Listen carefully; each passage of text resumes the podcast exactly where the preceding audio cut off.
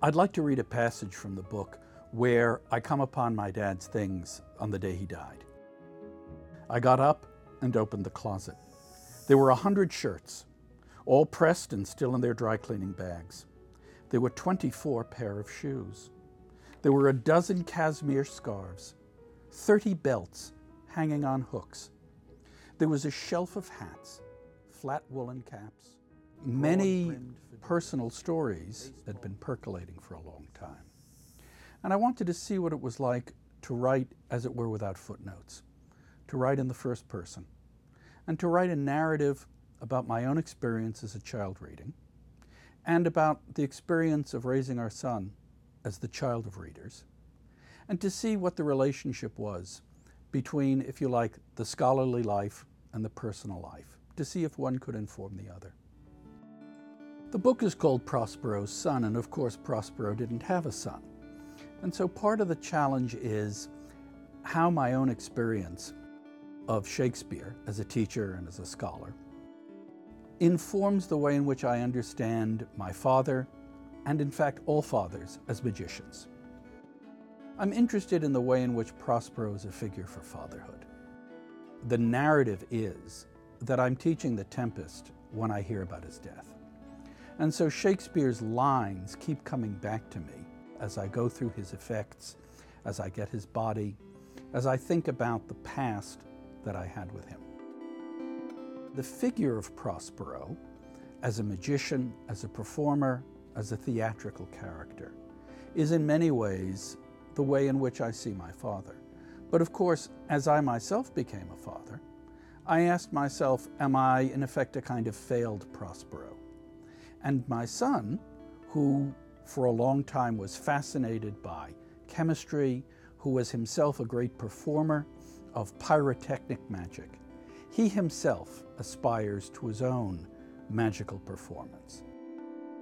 I think that everybody recognizes that their parents are people who are very, very different than they imagine. Same with their children. We all have secrets, and learning about the secrets of our parents is a growth experience. And in my case, learning about my dad's sexual orientation, learning about his private experiences, learning about the world he lived in. This was something after his death that I really had to discover.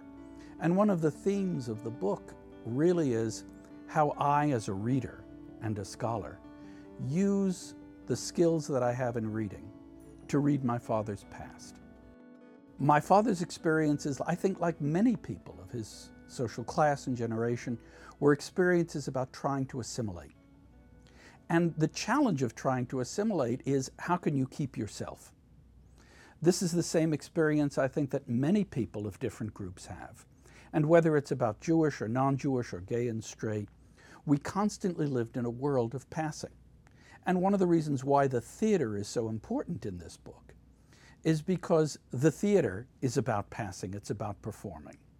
So when I look at the world of my father's generation, I ask myself what challenges and what pressures were put on the men and women of the 40s and 50s to conform. I pulled everything out. Turning back to the desk, I sliced through the papers, threatening letters from a spurned lover, a restraining order against someone else, rough magic, robes, utensils, things of darkness. Are you not my Father? This is a story that comes very close to tragedy at many cases, and that is redeemed comically. And the end of The Tempest is in many ways like the end of my book, where we renounce the theater, we renounce performance, we renounce magic in favor of domestic harmony. In the end, there really is a self behind the mask or behind the costumes. The renunciation of magic is a positive thing. It's a recognition that the real challenge is not in performing on the stage. The real challenge is living day to day in an ordinary life. One of the ways in which my dad used to talk about it is that he used to say to me, it's okay to be magnificent. What my book says in answer to that is, It's magnificent to be okay.